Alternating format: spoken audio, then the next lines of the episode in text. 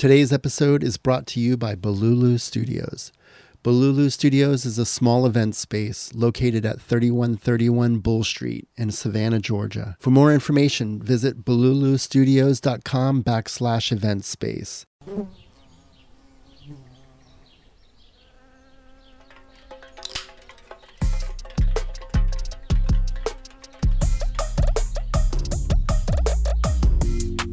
Hello, my name is Kevin, and thank you for tuning in to the 10 Frame Podcast. In this episode, I had a conversation with Ben Dunn, an artist currently based in Macon, Georgia. Ben talked about his work and the reasons behind it, and shared some valuable advice for emerging artists. We also discussed his painting that is currently on display at the Museum of Contemporary Art of Georgia. This is part of the Gathered Six group show, and this exhibition will be open until January 13th. So if you're in Atlanta, make sure to stop by MoCA GA and check out the exhibition. If you can't make it in person, you can still take a virtual tour of all of the galleries on mocaga.org. If you're curious about my own work, you can find me on Instagram at Kevin Paint, and you can check out Kelly's work on Instagram at Kelly K Thompson Art. Hey Ben, can you hear me? And I guess we could just jump right into it. So um, we haven't met in person, but it was nice to see your work being displayed. Yeah, same. I was at the uh, reception. I don't know how we missed each other, but um, uh, I'm sure maybe I can catch you at the closing. Yeah, absolutely. So, can you tell everybody maybe first how they can see your work online? Yeah. Uh, so my website is just my name. So it's ben-dunn.com. So B-E-N-D-U-N-N.com. Uh, and also, I have an Instagram account that is uh, periodically active, which is uh, at Dang Been Done. Nice. I would consider that you. I would say that you're a multidisciplined artist. You don't work with one specific material, um, but I might be wrong. So, can you just tell everybody about your work, and we'll dive into maybe your process. Yeah, thanks. Uh, so I definitely uh, come at a painting, and I think of myself as a painter, and I think um, some of the work um, involves the maybe language of like furniture making and woodworking, and some sort of installation based stuff, um, or things with like lights and some. Uh, uh right now, I'm working on some kind of um, projects which involve audio uh, components and stuff, but it all sort of comes out of the I think what is like the spirit of painting and the history of painting and and and landscape painting traditionally is kind of the little pocket that I sort of conceptualize all this work inside of. Okay, can you talk a little bit about, a little bit about the piece that you have at the Gathered show? Yeah, uh, it looks tiny in that ga- gallery. it's I think it's the smallest little thing in there. Uh, but so it's just a little uh, it's uh, like 12 by 12 inches or something. It's like a little square, and it's just a yellow. Well, yeah, it's kind of orangish gold. I think it's just Indian yellow over cadmium ground, uh, and it's got a little tray at the bottom uh, with a couple candles that that were burned on it.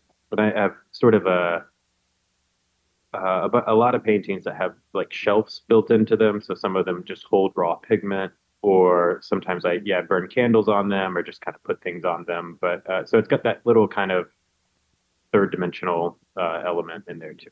Okay. The pigments that you just mentioned are they? Do you make them yourself or do you buy them and then? How, what's that like? Um, yeah, so the the uh, the pigments themselves just they, they come from um, I don't make them. Uh, uh-huh. I buy them from uh, like either Sinopia or some of those other sort of uh, conservation materials. Uh, I, w- I worked in museums for a long time, and, and, conservation people would always have these little jars of like beautiful pigments and things. And um, and then uh, I've been lucky to go to a few sort of paint making places and check out their stuff. And uh, eventually, I, so I started making paint with with oil and, and wax. Uh, and then eventually I just kind of started um, also piling up that raw pigment material. Can you talk about, uh, about the concept of adding the pigment to that shelf? That's, it's a constant yeah. in your work. It's a thread that I think at least the shelf is. And then there's other, like you mentioned, candles or pigments being placed onto it. Yeah. Um, I mean, I think I, I look uh, a lot at, um, you know, but when I started doing that kind of work, I was looking at um, the support surface guys. So some of some of the, uh, I guess, people who are sort of materially taking apart paintings, and um, you know, again, I still think of this stuff as really in the tradition of painting, but um, there's this kind of like object quality to a lot of the work, and so I just started thinking about the sort of like constituent materials of paintings and sort of disassembling those and figuring out other ways to sort of present the material of painting um, other than you know putting it in a binder and applying it to a surface directly all the time. Well, I can also see a thread of the maybe the landscape painting that you mentioned a few minutes ago. Like I would imagine the the pigment suggests some sort of a mound or a hill or a something like that.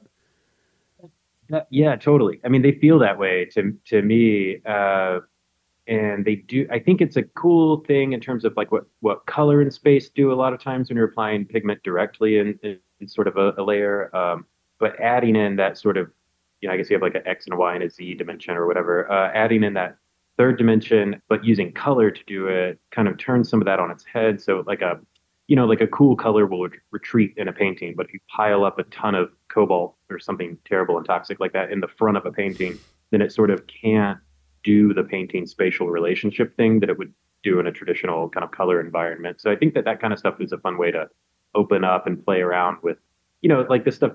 If you look at like an Albers painting or any of Albers' great books, you know, or whatever, I mean, that kind of thinking about color and space, but but the material can sort of undermine that or augment that, or, you know, reiterate that in, in different ways too. So I guess, yeah, I, I, I do think it is related to the landscape. I'm so sorry I got off there. Uh, in that some of it looks landscape-ish, like you pile a thing up in front of a thing and it looks like almost like a diorama or something, you know. Um, but I think that the sort of the formal properties of that um, are what sort of pique my interest. Right on. Can you talk a little bit about maybe your the beginnings of your art career? What what did that look like? So I, I went to school for something other than art. I studied uh, philosophy in undergrad, and then kind of got interested in painting. Was that in Georgia really also, or no? It was okay. Yeah, in Macon uh, at Mercer University, which I, I, teach at in the summers now. I was there oh. um, as a so they opened up a contemporary art center downtown, and mm-hmm. I was living in Atlanta at the time, but I was an alumni of, of the school, and uh, so they called me up and I moved to Macon to come uh, open that place. And then I resigned from that uh, over the summer, like in June. Like I quit the full time part. And okay. uh, now now I, I teach overseas for that school uh, with a friend. We we run a little program where we take students to Greece uh, every summer and do like a kind of archaeology and art history and that's exciting. Uh, kind of an art. Yeah, it's it's amazing. Yeah, right. Hello. but yeah, so that's where I did my undergrad, uh, and I studied philosophy, and, and my, you know, that was kind of my background. And then I, I worked with a painter one on one, also a former colleague of mine, and then I just I spent like you know eight or ten years painting and wherever I could, and uh, and then did grad school late, like in my late twenties. I, I, think I finished grad school and I was like 30, 31, something like that. So that was uh, also that was in Georgia.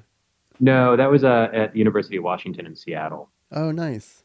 I used to live yeah. in Portland. I spent, I don't know, a fair amount of time in Seattle, but yeah, I know, I know yeah, those two, Portland and Seattle are two different worlds. I know, but I, you know, I so I was working for uh, one of my the faculty of the grad program I was in. Helen O'Toole had a big show at the Portland Art Museum, uh, and I was working in her studio at that time uh, for her. So I did a bunch of the you know, I like built all our canvases and helped deliver all that stuff. And uh, it was, so that was it was great. And that's a, it's a beautiful exhibition space. And I mean, Portland's got a lot going on. I, mean, I was always impressed. Right on.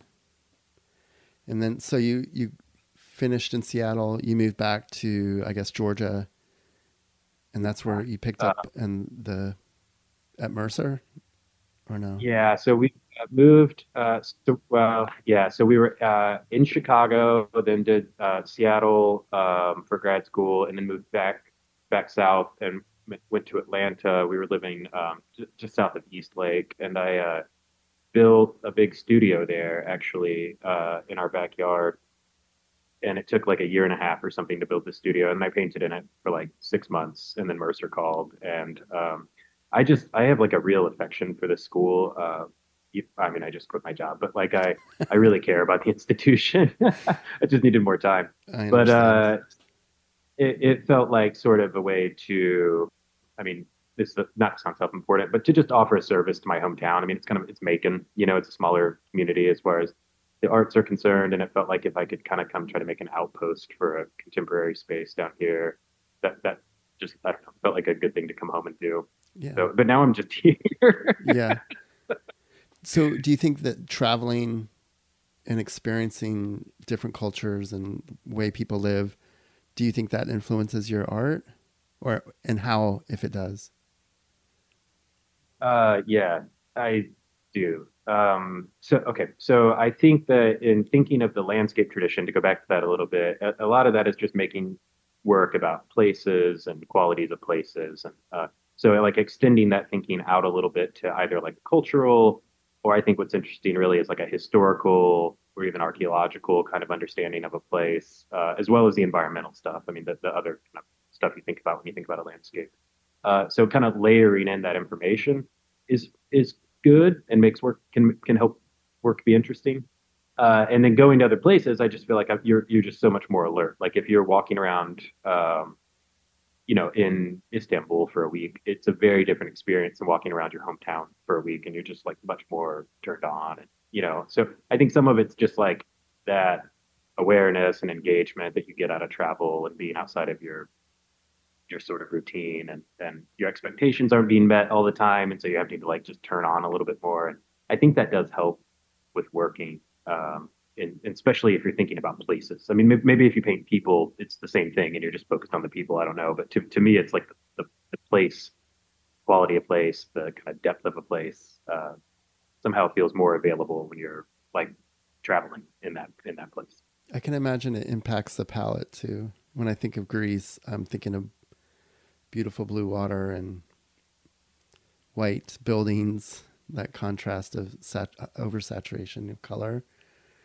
Yeah, I mean the okay, so the palette of places, I mean I think that's actually really interesting too because like the material culture of a place is like you know not all pigment, but a lot of pigment is actually just stuff that is coming out of a place, you know. So uh, especially like organic pigments and dyes and things like that uh, are you know the actual like matter of, a, of a place, uh, or or if they're not, there's often some kind of interesting history of importation or valuation uh, in in history. So uh, I, I think uh, the palette of like what you're observing in a place is impactful to me for sure, but also just like what is a place made out of and what can you do with that stuff, and, you know that all feels relevant, or or or like how weird things will come together. You know, like maybe maybe there's uh, buildings are painted in a way you're not used to or made out of a material you're not used to or a building is lit in the interior with like candles or something instead of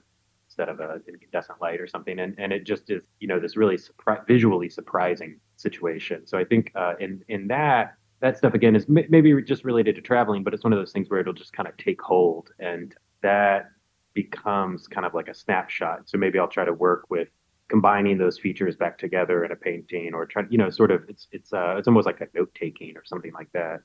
So I, in, in that sense, yeah, I think that again, the, the way a place looks is is big. If you think of work as sort of it's got this almost like documentary quality or something something like that. Yeah.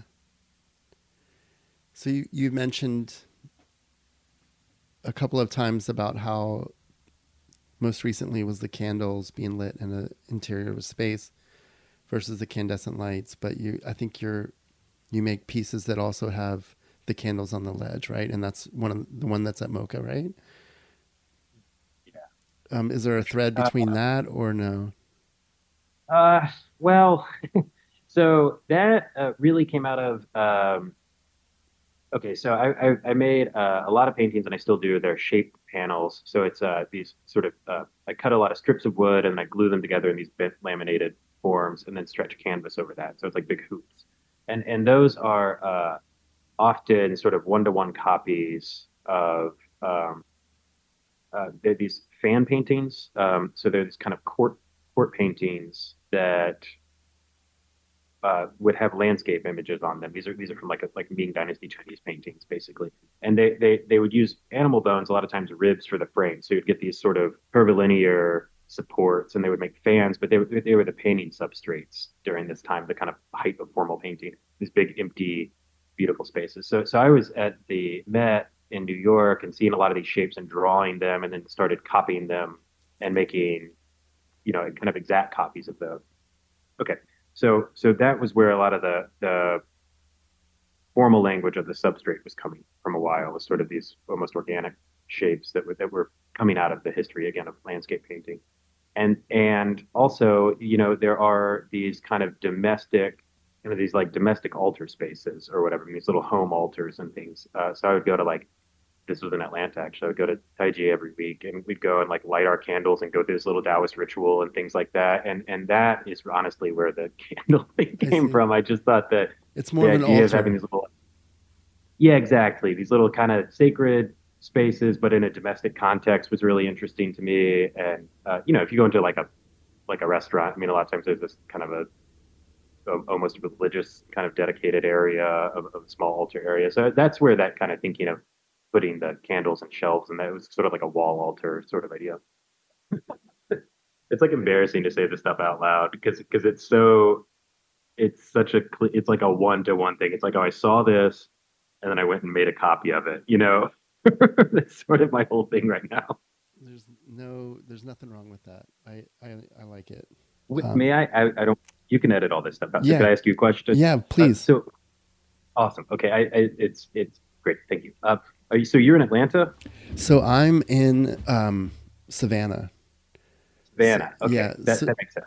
A little bit about uh, history about myself. I studied architecture at the University of Miami. In Miami, my wife and I got married, and then I moved with her to San Francisco about ten years ago. Um, and I was a designer in San Francisco, and then up in Portland for I don't know three years. And then wanted to get my MFA, so we moved to Savannah about two years ago, and got my MFA in painting. I paint every day, but I usually don't show my paintings. Um, it's more of a, I don't know, meditative thing. It's it's just a thing that I need to do, so I can do the rest of my day, kind of thing. So I always start my day painting, and I always close it painting. Usually longer periods in the morning, and then just twenty minutes to close up the day. But I'm also an architectural designer, so I graduated with my MFA in, um, from SCAD, and then went to Europe for a couple of months, and then I'm back sitting in an office doing architecture um, design work. Amazing. So, Like I, I said this like a couple months ago, but it's, it, if I could do this whole thing again, I think I would have just been an architect. Like Oh, it's yeah. it's such a thing. Yeah, I'm so fascinated by that discipline, and like it seems to scratch a lot of the itches that uh, a kind of a serious or a technical art practice will do for you, you know. But then there's this whole social scale of it, and like urban design gets involved, and like I don't know, it feels amazing. Like I'm so I'm so jealous that you that you do that. well, it's interesting. I mean, don't be jealous because it's I don't know. It there's so many different angles to architecture that um like the politics, the Yeah. Economics, the I don't know. I'm more interested in the design aspects and the like the betterment of humanity through design is what and I, that doesn't really that's not parallel thinking to contractors uh, building tract homes or commercial buildings us- most most of the time uh, I was also just going to ask like about your so you paint every day, but you i am I right that your work is sort of installation based Yes. at all? most of So most of what i'm doing is installation based You know, the right work because the painting thing kind of threw threw me off. But you have that large installation in the corner. Yes. That's you, right? that's my work yeah Yeah. Okay. I just I got a little. Uh, I wanted to make sure I got that right because I, I was like, well, that's not a painting. But but you know, I, maybe it is. no no I'm open. Great. It, I loved it, and I loved like there were kids kind of playing in your work. Uh, during the reception, and I I just admire that. I I love that installation, and I, I was really nerding out on how you um, created an aperture on the projector lens mm-hmm. to sort of control the area of the the projection. Um, I was really like down and ducking down and looking inside of that little plinth and everything. nice. Just really enjoyed your work. Thank you very cool much. to check out. The tape covering the the lens of the projector is uh, patchwork covering my covering up my inability to use map MadMapper i think it is or to map out the but i enjoy just kind of my ghetto fabulous uh, crafty totally. way of getting the light where i need it to be I, I really admire I, that's exactly what i was like it's like in sculpture when you can kind of see the fastener and it like works in the object in a way that you know you're just sort of like oh man the whole thing is there. The whole thing's in the thought you know? Yeah. I love like piece of tape will do it you know? It's nice to like fuck it put a piece of tape on that right. thing like that's so so smart. Well to carry that thought through i i'm constantly up against technology and trying to i guess fight with it you know? I I really enjoy making things with my hands. I love like the installation that we're talking about. It's foam core panels that are kind of projecting out of a wall three dimensionally, you know, coming towards you. And in the last two or three weeks, I've taken taken these larger foam core panels and cutting, breaking them down, and I just started spray painting them, uh, highly saturated color, like uh, like graffiti paint but that pigment is so brilliant. It's so. Um, my hope is that I can do something similar that I did at the MoCA show, but have it just lit with with track lighting, like a painting. You know, to get it back to what you were saying. It is a painting, so I can go back into that world. But I'm just at the beginning of it. I'm learning a lot. You know, how to spray, how to clean, you know, everything. It's a very, I, am a curious person, so I'm, it's, I enjoy this process, you know. So I hope to one day have those pieces shown, you know, as, as paintings possibly, but also maybe casting them. Um, I got to speak with Rachel Garceau. Do you know Rachel? No, I'm afraid I don't. No, that's okay. She is an artist also at the MoCA show. She was opposite of mine with the porcelain pillow like oh, forms. yeah, the gray and exactly. like a big wall of yep. looking thing. Yeah. Okay. So we're yeah. So after speaking with her, she's we just released her episode on the 10 frame uh, this morning, but I I enjoyed listening to her talk about the process of making these casts and then I don't know the right terminology, but I think she's she pours uh, porcelain into it and then creates these um, 3D objects from it out of porcelain. And I would like to cast these projected the, these foam core pieces that I'm breaking down. I would like to make a cast out of them and make some make a mold and then make a, a, a form like a sculptural element. So that's a little bit of what's on the horizon, where my head is at in terms of creating things. You seem really. Um, I'm not trying to turn the tables on you and interview you, by the way. it's but, a good uh, move. You, no, no, no. I'm not deferring here, but or deflecting. But um, you seem really like open in your process, and I wonder if uh, doing two things, like having to use maybe a more rational, uh, you know, with an architectural practice, like a building can fall over if you do it wrong. Whereas, like if you mix a color wrong, maybe it's more muted than you wanted it to be or whatever. But uh, it seems like you're able, like you're you're able to navigate between those different ways of thinking in a way that feels really open, you know, as opposed to trying. Um, I'm trying to. really open. Yeah, I'm, I'm trying. I'm really. To. I'm yeah. I'm interested in uh, materials. Uh, I'm in.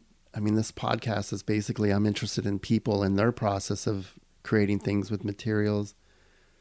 I want to learn, you know. So I just that that's what it really is. Just learning about people, materials, spaces, um, and when it doesn't fit right, uh, I try to shift and go into a, a, a different arena. You know, like the technology is really bothering me because of ambient light in gallery spaces. So I'm trying to carve a path or go dance and shift into another area that speaks to the same language that I'm creating work, but just in a different either material or um, less technology.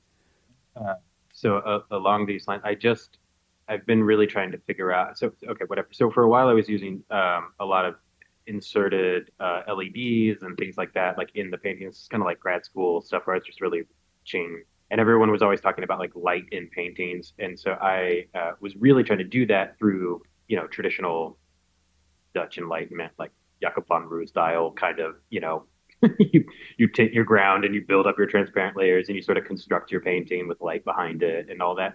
But um, then I was also just like gluing lights into paintings and plugging them into the wall, and, and I got really excited about that. So what what this is related to question about technology and lighting, and that uh, I've been researching and just bought a bunch of these uh, smart bulbs that have a tunable uh, temperature for the white, you know, yeah. so they can go to like Kelvin on it basically. And um, I'm I'm so excited because what I want to do is sort of make these, you know, put like security lights or motion activated lights in paintings so that as you approach them, they, you know, they turn on and maybe cast a shadow and maybe that shadow interacts with the color of the surface and you know you can I, I just feel like it's another way to extend out the color uh, sort of process by by changing it with with people walking up to it.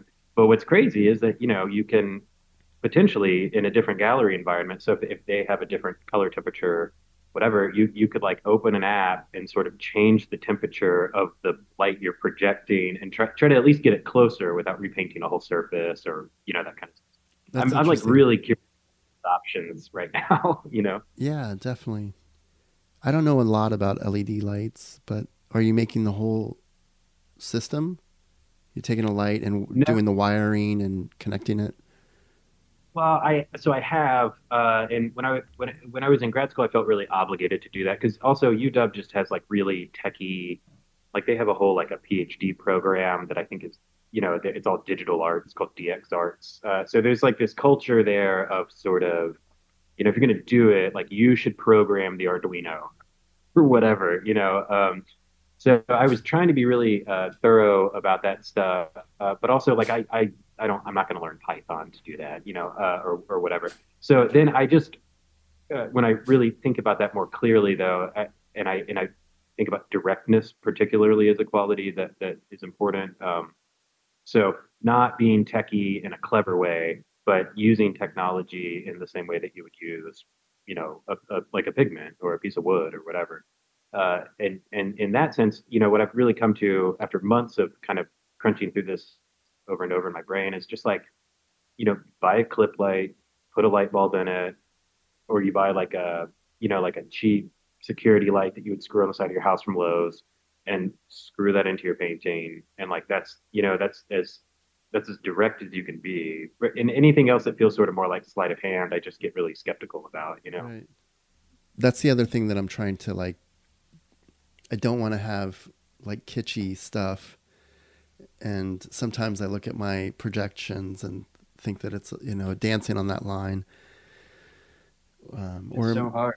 I know, or immersive, like, you, like, the Van Gogh. Go immer, sorry, they, like the like the Van Gogh immersive experience.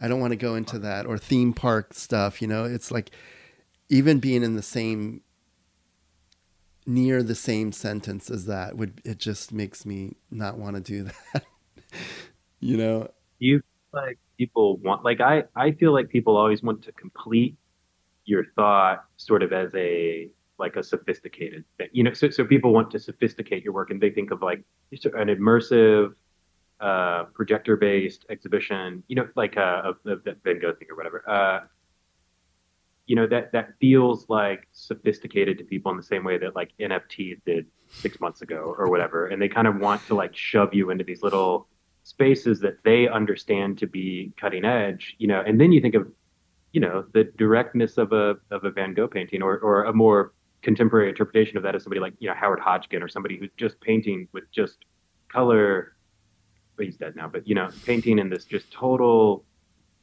direct, kind of perfect way. Yeah. And how much is and how much more space there is in that little surface than in that immersive environment or whatever.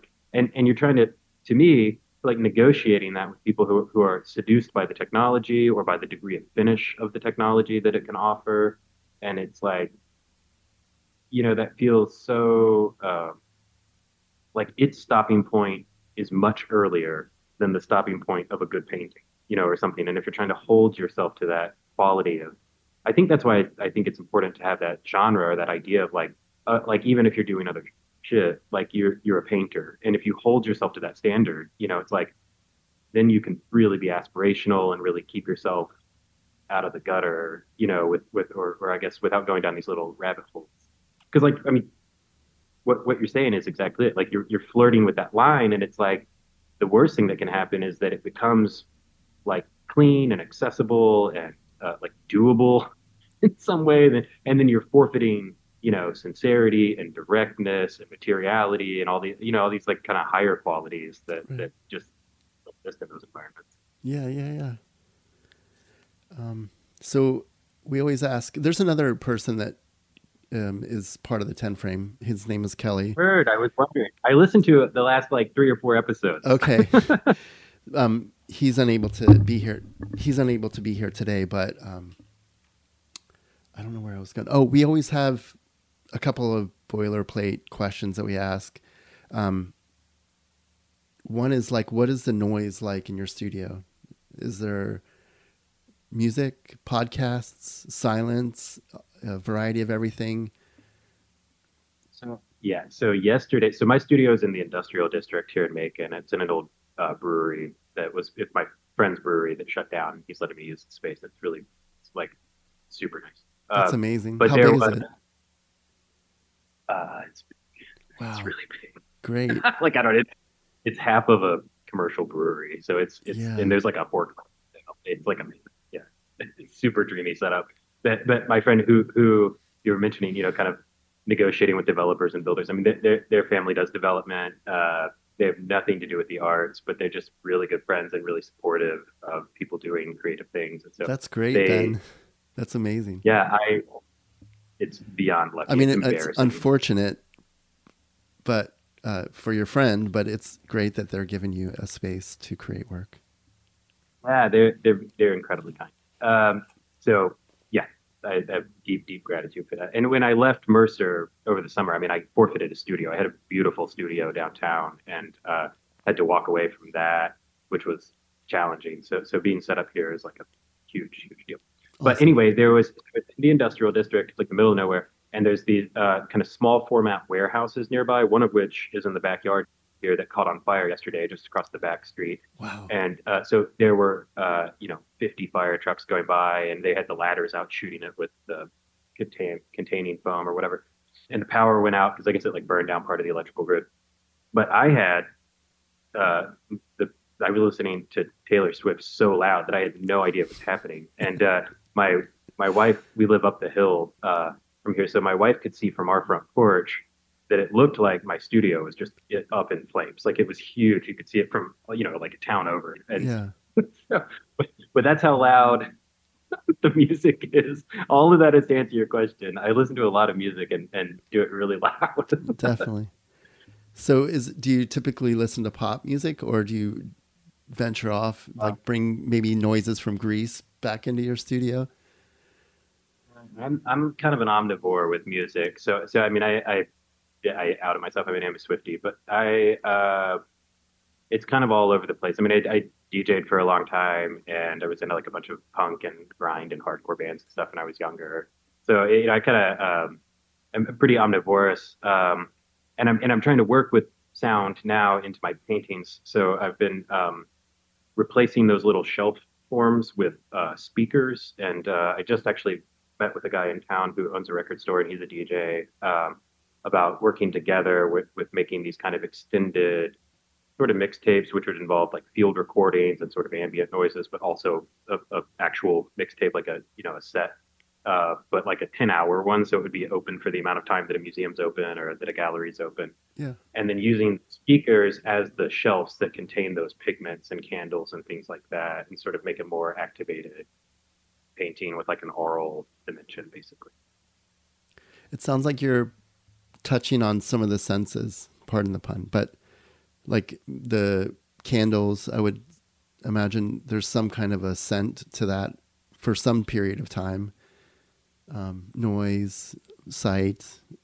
You're going into the this the space three dimensionally, so it's more of a sculptural element. I wonder. Um, yeah, I, definitely. I mean, place, you know, so like places smell like things, or they, you know, they have time. I mean, I think of the, the there is the touch or the smell of the candle, but it's really sort of like this marker of um, chronology too, because it's like an event that had to have happened, and then there's some evidence of it, you know. So, and I was thinking about like that in terms of video and other lens-based stuff. I mean, what is kind of the intelligence of of that stuff? It's about it's kind of time. And so, how do you pull that into, or how do you pull the intelligence of sculpture into painting, or you know, or music or sound and that kind of stuff? So it's it's really like, I think, I hope, you know, being open to how good well, just what other what disciplines are good at, and then sort of really thinking about, not even thinking about, just like admiring those things, you know, for for a really long and and maybe being a little jealous of them, or you know, uh, just like fuck, I wish paintings could do that, you know, and then and then maybe there's a and then all of a sudden there's a way to start talking about time, you know, um, in in something that is otherwise usually a, a momentary sort of illusory thing or something so anyway, uh, sound is another one of those things. I mean, uh, and I, I really love your question. I'm probably answering it way too long, but uh, you know, there's something inc- it's like immersive and uh, there's this kind of tonal quality of place, and then there's also like you know you've got your soundtrack for for your time in those spaces, and so maybe trying to think of ways to bring that into you know to a painting, basically to a thing that you just stick on a wall, you know, and it's kind of that whole thing's there for you. Yeah. I I'm glad that we're that I'm lear- I'm glad that I'm learning more about your work because I started the conversation off saying that I didn't think that it was really painting, but it, I didn't say that. I said that you I thought that you're a multiple multiple multiple disciplined artist. I can't say that. Yeah, no, times. I think I think I get categorized as like mm, interdisciplinary or whatever, but I I you know I, I just think you find your I, well, I don't know. I think I just understand. Well, I think that I know that I want to understand that what's good about painting, you know? And so I just think if I can hold myself to that, it's like you just pick a thing and that is what you are, whatever. You just have some faith in that thing and then you and then you try to reckon everything against it. So so somehow it's like grounding instead of just thinking like wide eyed, you know, like I can't think big enough to do more than one thing. yeah. you your background is in uh, academia, right? Yeah, I mean, kind of. So, I mean, I I did undergrad, um, but I mean, I, I'm a high school dropout. Went to college a little early, and um, then I took like ten years off before I did grad school. You know, right. so so. But you were teaching I, at Mercer, no? Or yeah, but I mean, I, I, mean, they called me. You know, like I. That sounds terrible, but like I, I mean, I'm interested in academia in that, like, you know, ostensibly it's a place where you can go think about things and talk about things and share ideas, but, uh, you know, I mean, everybody knows the reality of that is is slim. I mean, it's it's a lot of. Uh, I don't know, it's a lot of career stuff and a lot of a lot of obviously bureaucracy, but uh, so so I mean I I like I dabble in academia. Yeah. You know, but it doesn't feel like the most fertile space for the arts all the time. You know, so so I that's a large part of why I just kind of step back with it. Right. Well, one of the other questions that we typically ask people uh, um, is this podcast is for emergent artists and we always ask the person that we're interviewing, you know, is there some some advice or maybe tips or tricks that you might be able to share to other artists that are moving their way through this art world?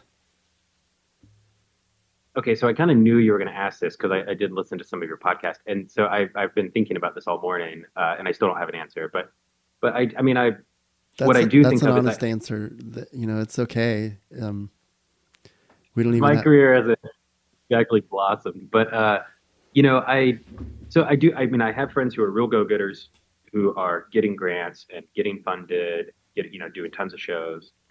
Uh, and I have a lot of friends who are in academia, and I think those are two outlets that we. Those are the most identifiable paths. You know, is either be successful or be an academic. You know, but none. I mean, I also I don't know. I mean, I, I so that's what I was trying to formulate an answer around. But the, the reality of it is that you know all all that all that seems really stressful too, and and a lot of that seems like a big diversion away from your practice. So like what you you were saying, you know, you had a career and then you you took time to like just make art and just do your MFA in painting, and you know, like that is huge. Like I was, I'm so happy to hear you say that. I and I feel like. I mean, I like you as a person, but I like you a lot more as a person because you said that. Because it's like you just you, it's open it's not teleological like you're not trying to accomplish anything necessarily but but maybe you know listening to your practice and trying to keep up with it and grow alongside it you know and like that's ah, my hope. I mean if i, I want to get back you, to that. What's that? Yeah. I just was i mean i get yeah if that's how you can spend your time you know like fuck everything else. I mean that's that's the way to spend your time. Yeah. So i mean I don't know. Like I, I think whatever you do to make a living, I feel like is always going to be secondary to that, even if it is tangentially related to to the arts. Even if you're teaching art or you're selling art, you know, uh, all of that seems like it would have to come after the the real thing, whatever that is, that kind of deeper, more open, uh, less reflective, less intentional kind of time, you know, and that feels fundamental, like like in a almost sacred. I mean, that's uh, unfuckwithable, you know, kind of way to, to be an artist. And uh, I think however you support that is the way to do it. That's bartending or professorship. I mean, those are the exact same moral sort of equivalents. Uh, I think when you're when you're comparing them to something as deep as your art practice, you know. Yeah, I keep saying this to myself, and I like the only reason why I'm back or one of the reasons why I'm back working in an architecture office is because I'm experienced at it and I've put in the time. I've got the education, I've got the professional experience, and I'm hoping to one day go back. You know, I hope that I, if I just put in the hard work and continue to to hone my craft, that I'll be able to uh, maybe allow the fulcrum where architecture is higher. You know, it's the heavier thing right now, and it's um, taken up more of my time lately, at least. I'm hoping I can get this, you know, do, keep doing the time with my creative stuff and my artwork, so the scale will come back, and I can just only do art, you know. Um, and when the time's right, it'll be there. You know, that's the way I keep reminding myself. Or it will just be more urgent than the other stuff. there you go. I hear that. yeah it's probably not ever going to be a good time to do it, but it but it maybe becomes uh, like uncomfortable to continue not doing it, you know, and then it's like whatever, okay, you just you know blow up your life and do it. Yep, know? and that's the that's how I got here. Um, the first time, just stopping architecture and just jumping in the pool, and it was amazing. Oh, so much. Can that be my answer for advice to younger artists or you know emerging artists? Is like blow up your life and just do. Not really. I'm just kidding. But you know, like uh, just do your art. With, just work hard, right? Well, yeah, maybe not work hard, but but like keep your well, I mean, how do you say that? Keep you listen to your work. I mean, you know, if your work wants you to work hard, sure, but like I think just do whatever I mean, they they they you know, it tells you what it wants. I mean, you just you just do it, you know, and sometimes that's laborious and sometimes it's really not, you know. But but I, th- I mean, I think there is this kind of mantra, work hard. But I just really try to avoid like the grind set, you know, in your in your art practice because it's like it's not all hard, you know. I hope not. I mean, I I don't feel like it is. Yeah. You know, I mean, you do it. You show up. I mean, I I, I get here before the sun comes up every day, and I work as long as I can. And I mean, but that's it's you know, it's pleasure. I mean, it's it's a it's like a deep, satisfying, quiet pleasurable experience. You know, so I don't think of that as hard work. I just I just get up early and get down here. That's well said. Um, anyway, so yeah, I'm really bad at advice. I taught a whole. I like wrote a course. it was a, a year long senior seminar for all the kids coming through our BFA program that was, you know, curatorial practices and professional practices for their senior year. Uh, that culminated in their uh, exhibition. So, you know, it was supposed to be practical, and it started out as a kind of a practical thing. But towards the end of my career teaching, I just you know, we were just like reading Rilke and looking at art and, and talking about, you know, meaning and how to preserve meaning in the face of necessity and all these things, you know, and it, it really ended up being much more about sort of resisting your career or the pressure of a career than than how to have one, which maybe speaks to why it was marginally successful academic career. But like I just, you know, it, it, it, the more that we all opened up and talked about it, and this is over years, it it became less about how to be successful and more about like how small the role of success is in a in a real life, you know, or some something more like that, and and just tolerating the like kind of waves of disappointment or the waves of people not knowing what you're doing or whatever, but but just uh, staying on some course that you've charted yourself in spite of that and, and actually really almost neglecting the professional intentionally, you know, backing up from it um, the second that it starts to smell a little bit, you know, and uh, I don't know. I found myself just really encouraging them, like, you know, maybe just don't have a career, you know, or whatever. Like, maybe don't be successful and see and see what that's like. But because you know, you're talking about openness and, and you're talking about um, not putting extrinsic extrinsic expectations on your work and being sincere and all that like eh, you know being unsuccessful or being kind of marginal is like a great place to be. I mean if you're just if just in terms of you as an artist like not giving a shit is such a good thing you know? And so i i, I think if it's possible to cultivate that without sabotaging your entire life that's like the move you know? It's just just don't do the career thing. Yeah I think that that's a good way to end the show or end this episode. I think it was good advice, even though you you don't think so. I, I appreciate what you just said. So I'm into it. Yeah, I, man, I appreciate your time so much. This is really um, this is such a such a privilege to get to talk to you, and I, I appreciate being on the podcast. But also, I would, I would love to uh, hang out and actually like uh, you know get some coffee and just chat. Like, like a wonderful person. Yeah, awesome. Cool. Thanks for your time, Ben. Best of luck. Yeah, take care. Talk to you soon. Bye. Bye.